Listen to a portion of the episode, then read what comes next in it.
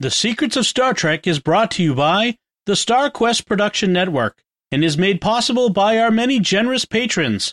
If you'd like to support the podcast, please visit sqpn.com slash give.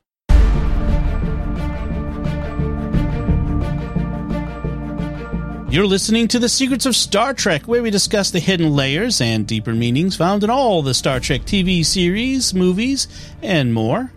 And today we're discussing the Enterprise episode, Detained.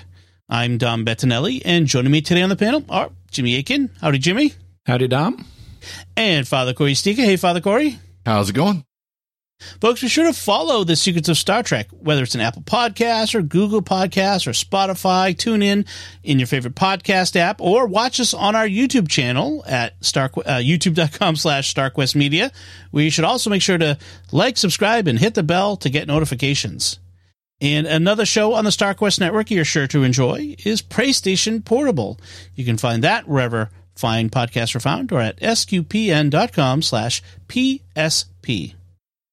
So we're talking about Detained, and Jimmy, can you give us a recap of what happens? Before this week's episode starts, Archer and Mayweather were piloting a shuttle pod that got shot down. As the episode begins, they awaken in a detention camp filled with Suliban. The Suliban are being held captive by a race called the Tandarans, who are at war with the genetically modified group of Suliban known as the Cabal.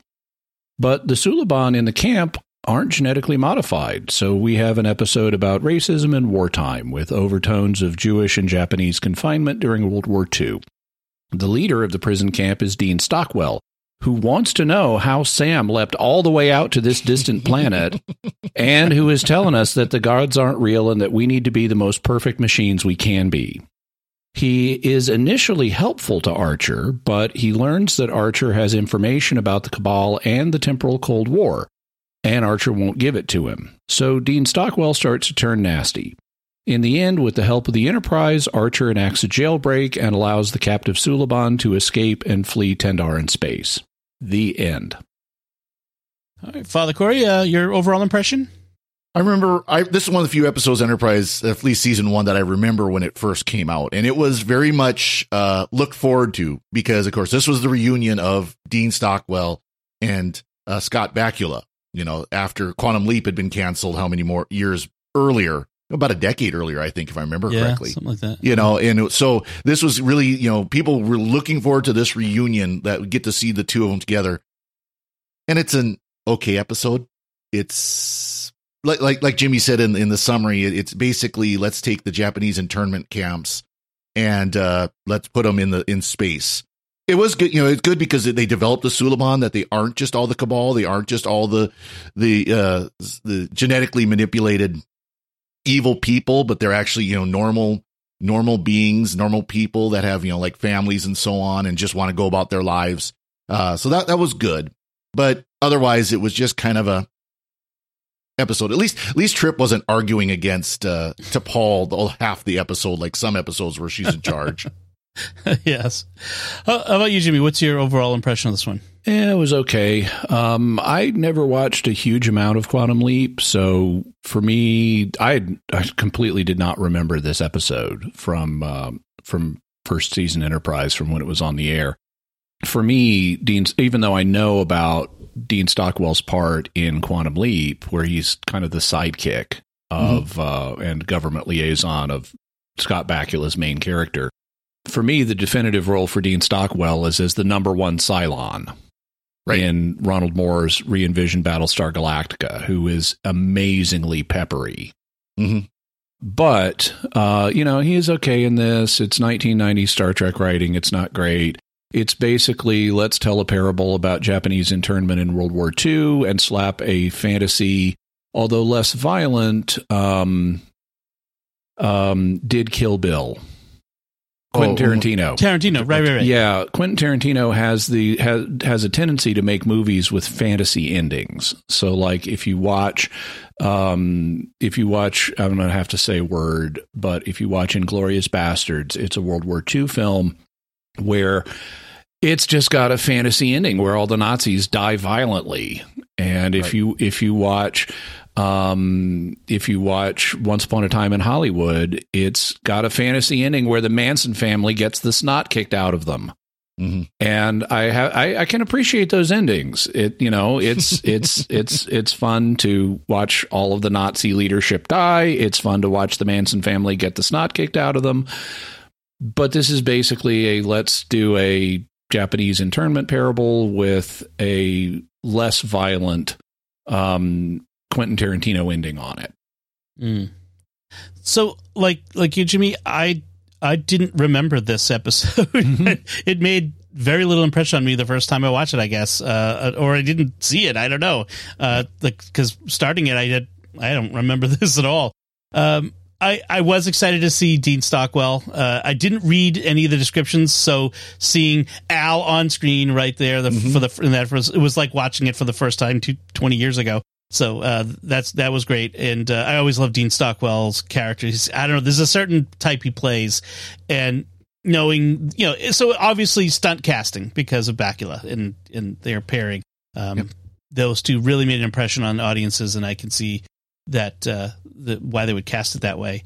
But um, uh, you know, you it's it's a classic Star Trek moral tale. You know of uh, the lessons of humans have learned that we're now uh, spreading to other races in the galaxy to you know help them become better like we are. Um, it's, it's the this uh, the Star Trek high horse is kind of what it is, and it's it's kind of painted by the numbers. Although I agree with Fa- Father Cory, I like the making the Suliban more than just the bad guys and gives them the the race some depth. So that's our episode for this week's folks. Yeah. we hope you've enjoyed it and come back next week. We're going to be Yeah. talking about Return of the Archons. Yeah. Yeah. well, there's there's some more things we could say. Um, Mhm. I do like that that uh Mayweather actually got like a role here. Like Yeah. he actually got Yeah. to do something other than sit at that console and punch buttons. Yeah.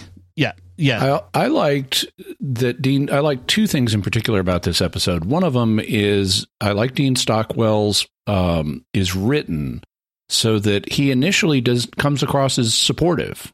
You know, Mhm. he's he's got limits. He's he's if he's you know he's bound by he can't just release you know these prisoners. There needs to be a judicial hearing first.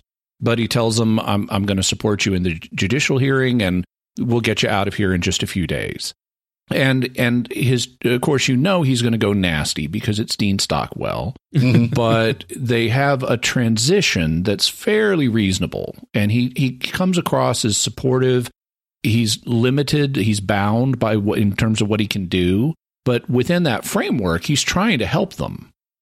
And and he's not a mustache twirling villain from the beginning. He eventually becomes one. But i like that he's not one from the beginning I also like the Suliban and getting to know the Suliban in this, and they're not they're also not just villains in this. So they're Mhm. trying for some degree of complexity. And even like when um, Dean Stockwell is his name is Colonel Grat, Grat. Mhm. but um, I'm just thinking of him as Dean Stockwell. when he's trying to when he's talking to Archer about the detainment of the Suliban, he's he's he's trying to think things through and he's justifying them their their confinement in a way that is not simply these are Jews that need to be exterminated for the good of mankind. You know, it's he's not Yeah. using a Nazi rationale.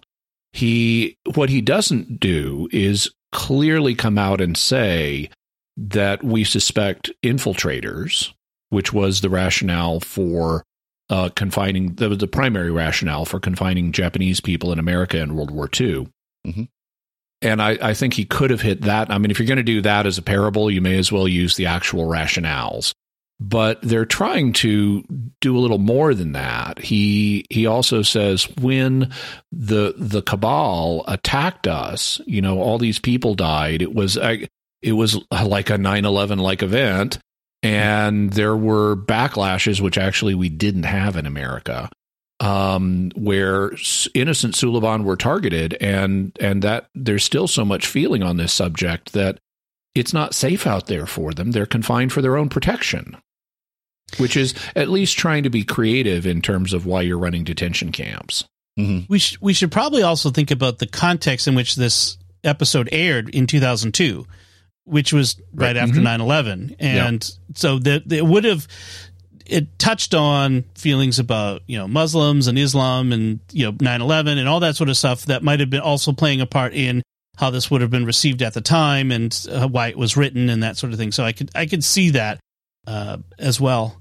Um, yeah, I did like the way Grat was was written and played in this because he does have this gradual change and movement throughout. And frankly, Grat comes across as, as you said as reasonable. He's harsh but fair, you know. And you know, uh, you know, my hands are tied. We're in this difficult. I can imagine in a different, you know, show this same thing like an American military officer and like a foreign Mhm. air crew who were who had you know wandered into our airspace in a military zone like Area 51 and ha- being detained and we'll you know don't worry you know it's just bureaucracy we'll we'll sort it all out and all that reasonableness and when the aim is is really he's going he wants to pump them for information and hold their release as as, as All- a carrot And even that develops because initially he's he is just supportive. He doesn't yet know about mm-hmm. oh you were at this broken bow incident and and you you you know about the temporal cold war. He reads up on Archer Yeah. As the episode progresses. how did he And have and all that information yeah go ahead sorry Yeah, and it's it's that that causes his turn Right. yeah because he It was- suspects Archer is going to be more useful to him than he initially realized. He, he he got all that information from the shuttlecraft. You know, the shuttlecraft crashed, and he was they were able to get the database. Yeah. You know, because you know of- they they and it's normal course like the the Enterprise's computers are backed up in the shuttlecraft, so you know they can Yeah. re, you know do that. You know, because you got to have offline reading. You can't always have internet when you're off. right. You know, crashing on a planet. Seems like a bad idea to put all your classified information on a shuttlecraft, but uh, yeah, don't do that. A lot Um, of this may not have been classified on Earth. That's true. You know, the events of, I assume the events of the series pilot were fairly well known on Earth. Right. but then there was like that mission to the early on, you know, the mission to that planet where The temporal Cold Super- War, should, that shouldn't be mentioned in the shuttlecraft Right. files. Well, and Yeah. this is this is all stuff that was being basically live to, on the Oh. Enterprise. This wasn't like they were getting it from the, the Starfleet database. Well, in fact, Grat does say at one point, "Are we had people there who saw you there?" Like so, Mhm. Yeah. at one place, yeah. so the Tandarans were clearly familiar with these places and these events and the, the but didn't know Earth because I guess Earth is still a backwater. Mm-hmm. Maybe no Vulcans, I would assume, but Well, Um, and they were on Rigel, which is apparently a big trading hub. yeah, right. yeah, And they knew Klingons, you know, because they talked about, Right. oh yeah, you, you took the Klingon to the Klingon homeworld. right, For, you know, right. Klingon for some, or Klingon was involved for some reason, or something along line like that. Incidentally, by the way, I now live once again near Broken Bow, Oklahoma. And um, I think we probably talked about it. But like broken bow is a military term for uh, a downed nuclear That's no, that's a broken arrow. oh, arrow. broken arrow. Right, right, right, right. Okay, yeah, I probably made the same mistake when we talked about broken bow. um, you know, one of the things that kind of bugs me about this, especially the, this early enterprise, is Trips open hostility, racism, and insubordination against T'Pol. Like when T'Pol suggests maybe we should, you know, call Vulcan High Command and get a uh, a Vulcan arbitrator or Vulcan lawyer out here to help Archer and Mayweather. He's like, ugh, not the Vulcans. You know, it's just like, dude. Uh, it's not okay. Number one, that's not racism. That's he's not objecting to them on genetic grounds. He finds their culture annoying, and it's with justification because humans have perceived Vulcans as hampering their development for decades. Yeah. Uh, it's the insubordinate part of it that Yeah. really bugs me. Like Well, when, yeah, and that's, that's where I commented about how he doesn't spend half the episode arguing, but he does spend about a quarter of the episode arguing with her. He just doesn't get as bad as, as he did well, before. like and when- he's actually, and he is more respectful than he had been in previous episodes where he's true. like, well, we've got the location. What do you think about going and checking this out? And she agrees he doesn't just outright accuse her of wanting to hang them out to dry. or, or give orders to the navigator like immediately. you know the uh the the one thing that really kind of stuck out to me was the uh, when Grat was on screen and T'Pol's trying to talk to him and Trip is just like jumping in and saying stuff like dude Mm-hmm. She's the captain, right? She's the acting captain right now. Well, you I- need to. So I wonder about jets. that because I was under the impression, and this could be a false memory, but I was under the impression that actually, at least before T'Pol arrived, Trip was the second in command.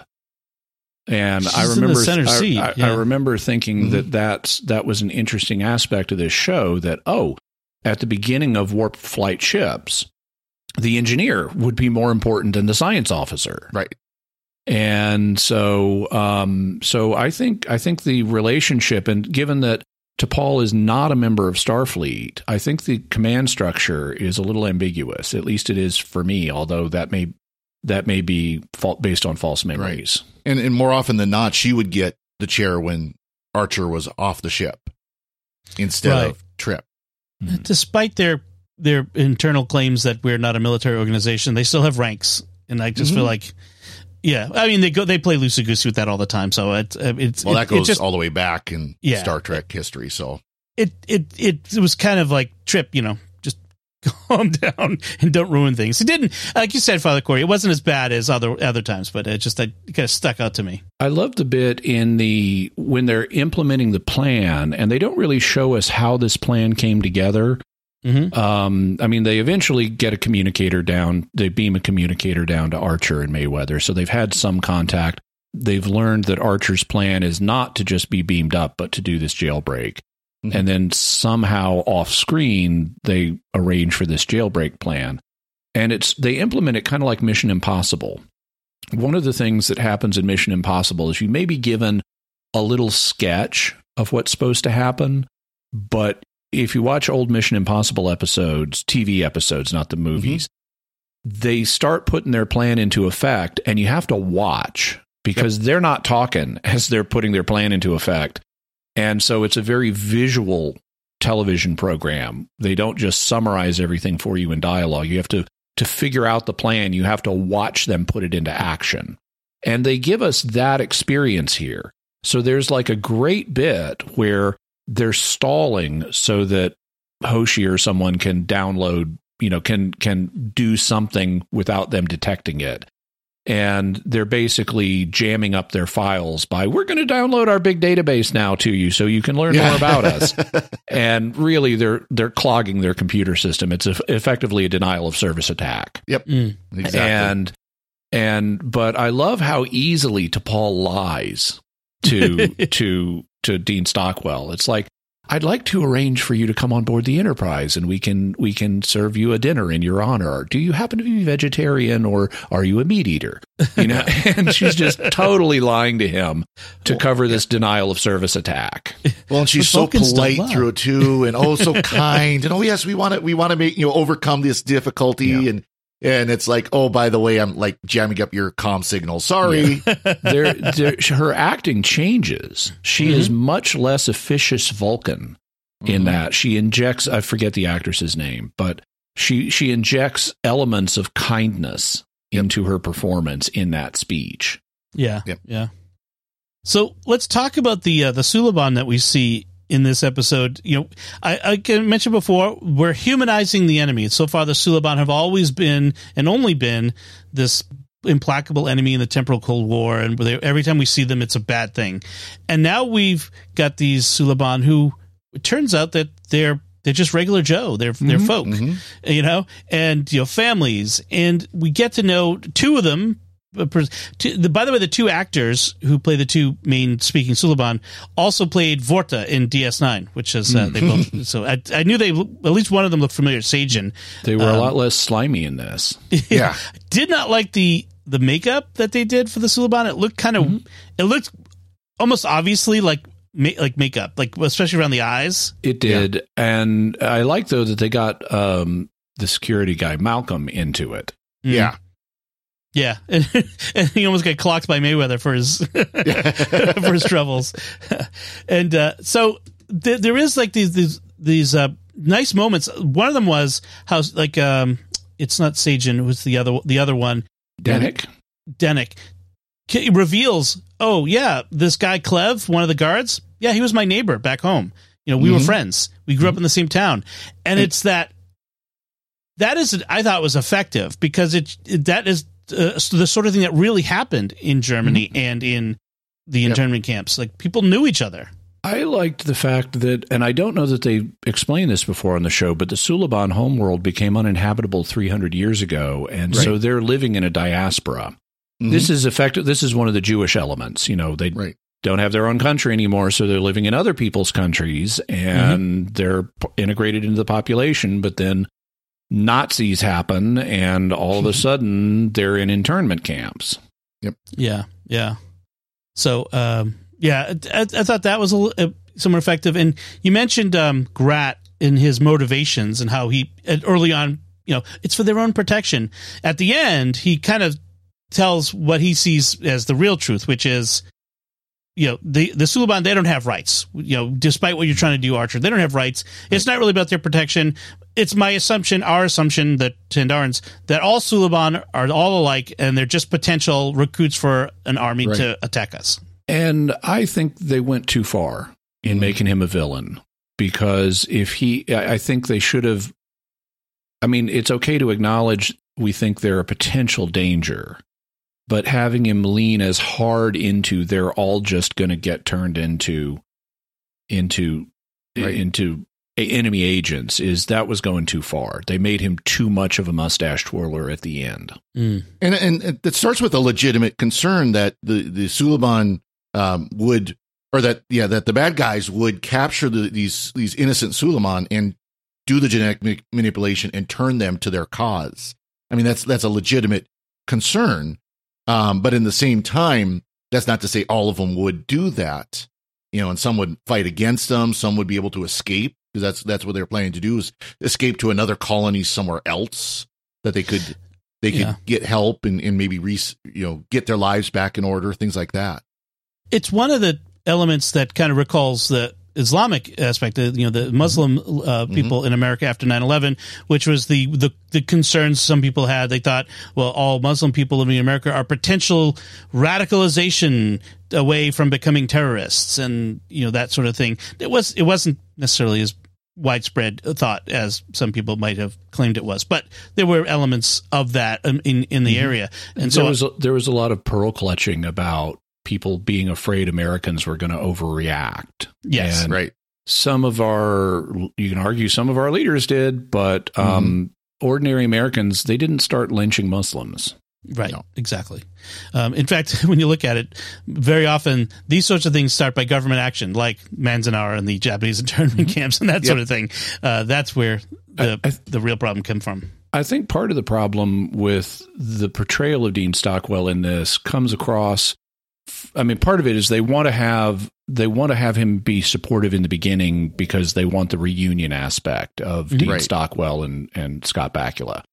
But on another level, they're trying to fuse these Japanese and and Jewish elements in the show, and whatever you think about Japanese internment here in America, it was not the same as the Nazi death camps.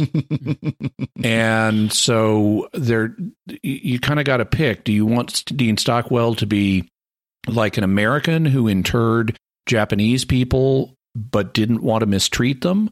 Or do you want him to be a Nazi who thinks there's they're, ha- simply have no rights? And they're trying to blend those two and it's and and I don't think it's an effective blend. Yeah, yeah, I agree.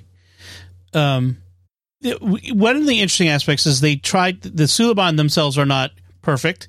Um, Mhm. Sajen, this one character, he Mayweather kind of He's points the out host of Wheel of Fortune. yeah, Pat Sajin, the Suliban, Yeah. uh, makes the same assumptions about human beings being no different than the Tandarans based on appearances, right? That the Tandarans make about him and the Cabal. And this is something I really liked. So if you haven't seen this episode, humans and Tandarans basically look the same. The the the Tandarans have a little kind of Nose nose, wrinkle at the top of their nose.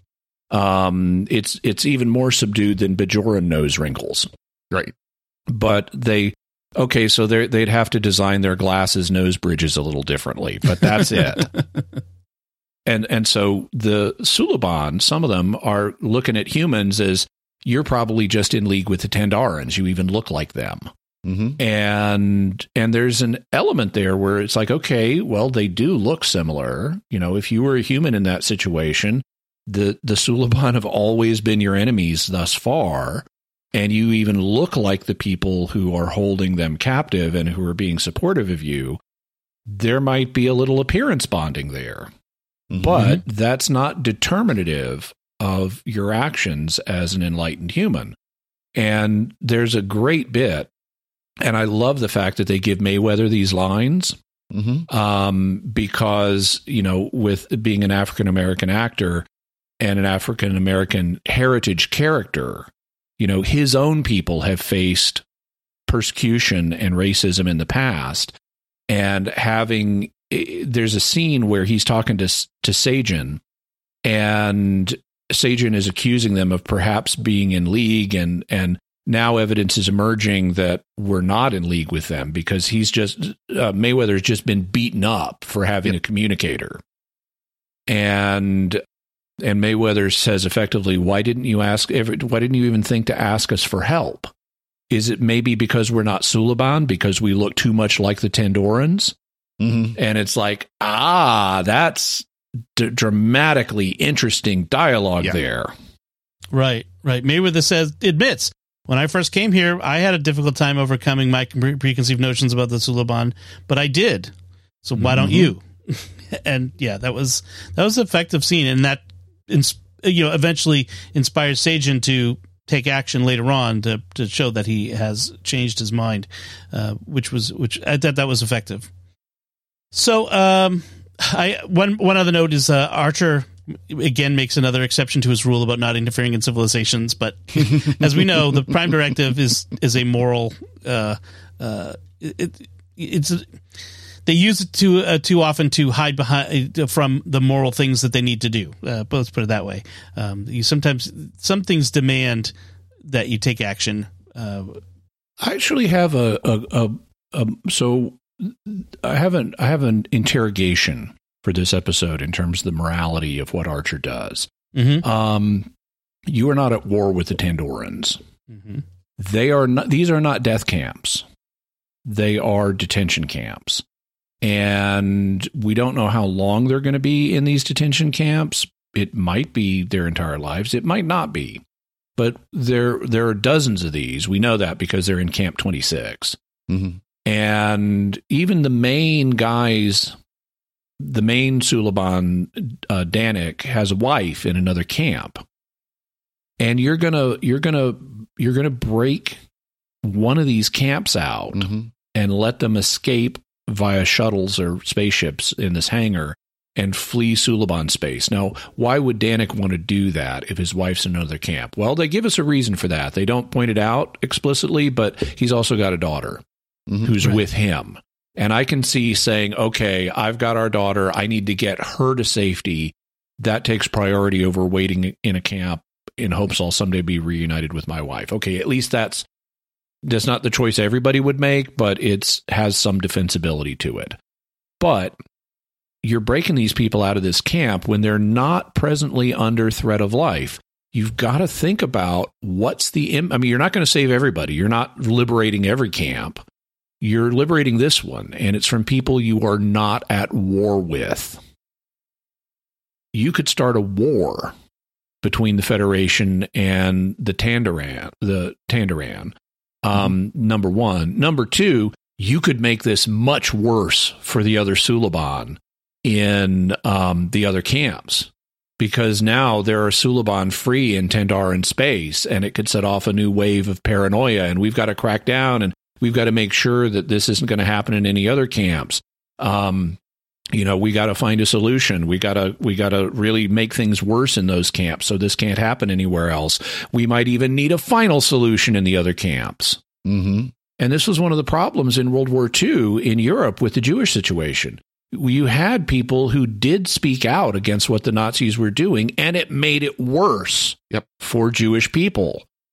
And so if you're genuinely playing on the on the Jewish side of this where they just have no rights and that's what the leadership believes, you break a bunch of people out from a stable situation that's even if it's not pleasant right now, you could provoke something much worse for everybody else.